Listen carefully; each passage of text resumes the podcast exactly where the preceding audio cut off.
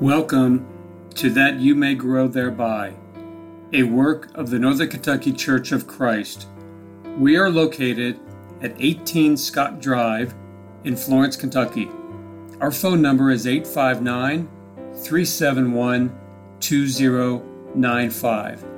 You can also visit us at www.nkcofc.com.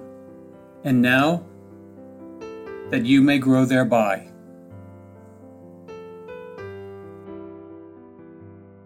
Thank you for listening to That You May Grow Thereby. I am Greg Litmer. I'm one of the elders at the Northern Kentucky Church of Christ, and I appreciate so much the opportunity to talk to you today.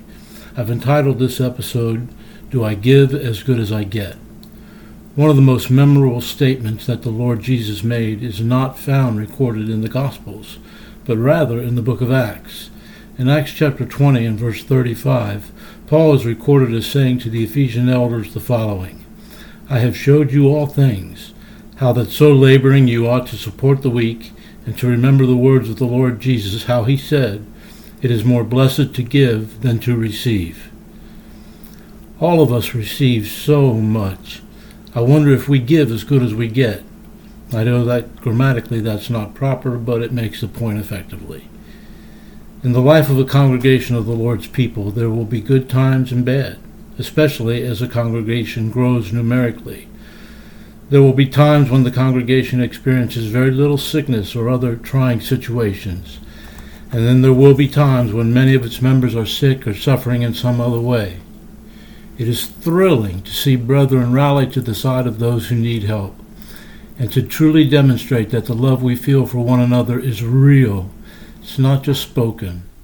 I'm reminded of the words from 1 John chapter 3 verses 17 through 23, which says, "But whoso has this world's goods and sees his brother have need and shuts up his bowels of compassion from him, how dwells the love of God in him?"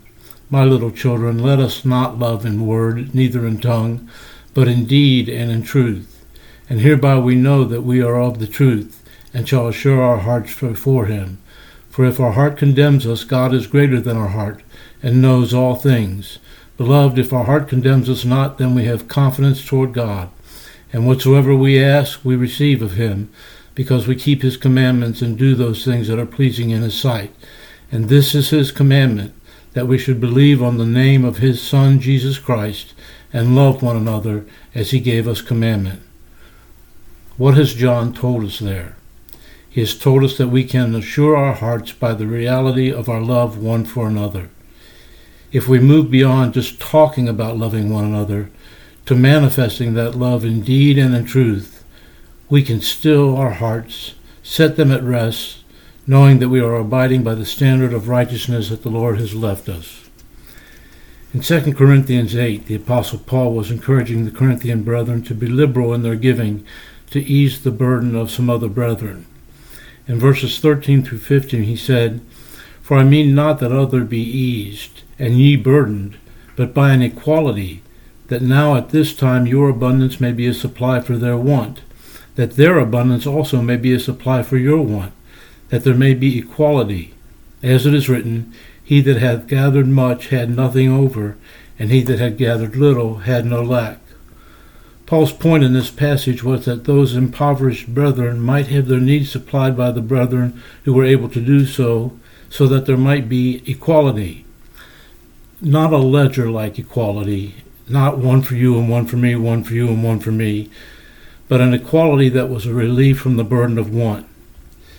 Then, if a time came when the situation was reversed, those brethren who had been helped would reciprocate, relieving the burden of the Corinthians. That is the practical beauty of love among the brethren. Who among us has not benefited from the love of the brethren? So many of us have known the joy of brethren coming to visit us in the hospital when we were sick, or having food brought to our home at some time of crisis when we were unable to take care of that ourselves. So many of us have known the comfort of telephone calls when simply to tell us that someone was thinking about us and that we were in their prayers. So many of us have had the strong shoulders of brethren to place our weary heads upon, and weep when weeping seemed the only thing we could do. So many of us have known the peace that comes from brothers and sisters in Christ saying, I'm here if you need me. What can I do? Do we give as good as we get? Remember that Jesus said it is more blessed to give than to receive. The person that I see in the mirror every morning has been so blessed. Do I demonstrate my love for the brethren as they have demonstrated their love toward me? Do I go to the hospital and visit the sick when possible? Or sit with the family when surgery is going on if I can and the hospital will allow it? Do I prepare food for those whose lives are just a little too hectic at the moment to be able to take care of that?